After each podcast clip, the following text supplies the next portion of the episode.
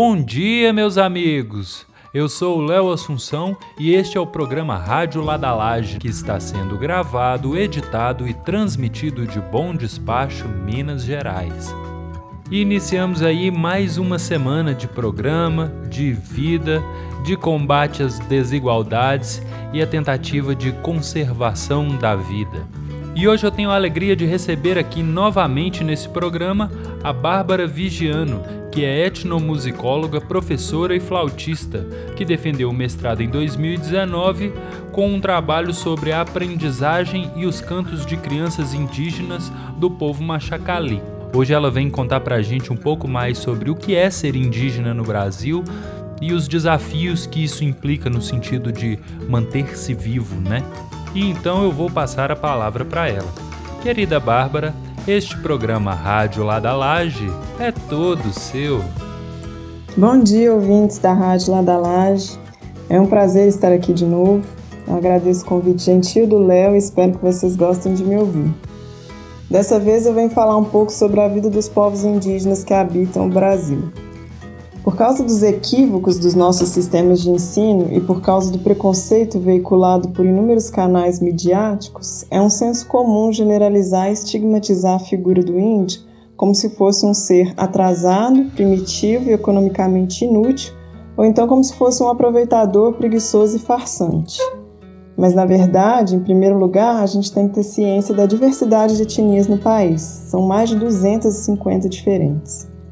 Alguns povos são próximos e compartilham alguns traços culturais, como a língua, por exemplo, mas mesmo assim é importante saber que o português é só mais uma das mais de 160 línguas faladas no nosso país. E olha que a língua é só uma das diferenças entre eles, porque até mesmo dentro de uma mesma terra indígena pode ter etnias historicamente inimigas com hábitos culturais completamente distintos entre si. Então, falar em índio genérico, o índio brasileiro, tá super errado, porque na verdade são várias etnias, várias culturas completamente diferentes uma da outra. E a geografia do Brasil ajuda a entender essas diferenças, porque em todos os estados a gente encontra aldeias indígenas e, obviamente, os indígenas do Amazonas e os do Rio Grande do Sul vão ter vestimentas, acessórios e alimentação, por exemplo, muito diferentes. Além das aldeias, geralmente localizadas dentro das terras demarcadas pelo governo, muitos indígenas vivem em centros urbanos. Aí eles trabalham, frequentam cinema, teatro, escola, adquirem propriedades e coisas de uso cotidiano desses lugares, como todo mundo. Mas aí, por isso, eles são questionados sobre a autenticidade da identidade indígena que eles assumem. Mas da mesma forma que um imigrante não deixa de pertencer ao seu país de origem por estar vivendo em terras estrangeiras e mesclando tradições no seu cotidiano, os indígenas não abandonam por completo sua ligação com aspectos culturais mais profundos das suas etnias por se associarem a outras culturas. Por mais que as pessoas muitas vezes não percebam, as culturas estão em constante transformação, justamente por causa das interações entre pessoas de lugares diferentes. Além disso, a ideia de que a cultura indígena legítima deve ser parecida com aquelas imagens descritas nas crônicas dos primeiros exploradores europeus de cinco séculos atrás é simplesmente absurda.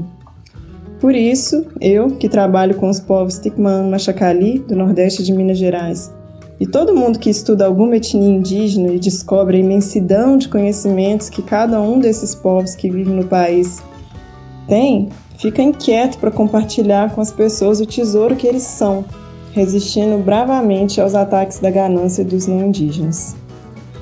Atualmente, as terras indígenas são santuários florestais que preservam cerca de 30% das matas intocadas do mundo. Segundo o Instituto Socioambiental, o volume de água fornecido pelas florestas nas terras indígenas daria para encher diariamente quase 80 vezes todas as caixas d'água do Brasil. Mas a existência de minério nessas terras, além do interesse dos madeireiros e pecuaristas nas terras, faz com que uma coalizão da devastação seja formada para invadir, grilar e roubar as terras indígenas, assassinando centenas de homens, mulheres, crianças e velhos. Enquanto as terras indígenas somam menos de 14% do território brasileiro, mais de 28% é ocupado por latifúndios, ou seja, por grandes empresas de agronegócio, que são os maiores lobistas do Congresso e por isso estão conseguindo enfraquecer a legislação ambiental e indigenista do país. Além disso, há um ataque sistêmico aos modos de vida próprios dos povos indígenas pelas igrejas cristãs, principalmente as evangélicas. As práticas tradicionais são classificadas pelos missionários como demoníacas, e a influência cultural desses pregadores desqualifica e impede a preservação do patrimônio de saberes únicos de cada povo. Todos esses problemas preocupam muito as lideranças indígenas, que têm visto subirem os números de suicídios entre adolescentes e velhos, que estão esgotados pela angustiante situação que eles vivem. Essa situação é muito triste e muito alarmante, mas todos nós podemos ajudar agora, de várias maneiras. Primeiro, a gente tem que combater a nossa própria ignorância e preconceito com relação aos indígenas e dividir com as pessoas dos nossos círculos sociais o imenso valor da existência das terras indígenas para a preservação dos nossos recursos naturais e também do patrimônio imaterial insubstituível e irrecuperável que são as culturas indígenas. Também podemos comprar artesanatos e doar itens alimentícios para diversas associações de etnias indígenas que têm se organizado para dar assistência para as aldeias durante a pandemia. E o mais importante de tudo, a gente pode levar em conta as propostas políticas dos candidatos aos cargos públicos com relação aos povos indígenas antes de decidirmos nossos votos. Cada ação tem um efeito. Falando do papel das comunidades tradicionais em torno dos parques nacionais e áreas de proteção na preservação da natureza, o seu Zézio fez uma fala magistral no programa 75 aqui do Lado da Laje. Ele falou o seguinte, eu vou citar exatamente o que ele falou. A gente precisa cada vez mais valorizar a comunidade, valorizar as populações e fortalecer as políticas públicas para a melhoria de vida dessas populações que tanto resistiram, tanto resistem e sempre resistirão na luta em defesa da sociobiodiversidade e dos seus modos de vida. Isso que ele falou vale para todas as comunidades ribeirinhas, camponesas, quilombolas e indígenas do país. Vamos valorizar quem está provendo alimento, água, ar limpo e equilíbrio ambiental para a gente, além de guardarem e produzirem as maiores riquezas culturais brasileiras. Bora todo mundo ser responsável e ético para que os indígenas que são guerreiros, mas também são extremamente vulneráveis, sigam com as suas presenças potentes, compondo a exuberante diversidade étnica do Brasil. Obrigada a todos pela audição e muito obrigada, Léo, querido, pelo convite. Tenha um lindo dia.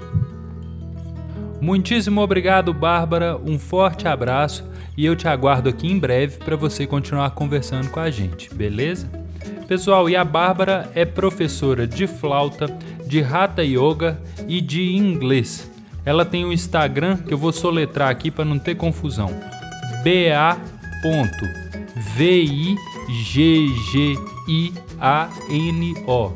ba.viggiano ba.vidiano. E o WhatsApp dela é DDD 31 99936 9964. E agora, bora falar de música?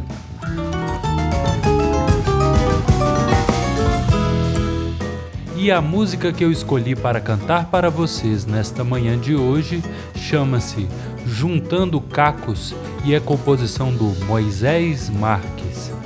Eu espero que vocês gostem. Sigam a nossa página do Instagram, lada.lage a vinheta de abertura do nosso programa é composição do Miguel Bambulino. Eu sou Léo Assunção e amanhã, bem cedinho, tem mais. Diz aí, Sérgio. Solta som.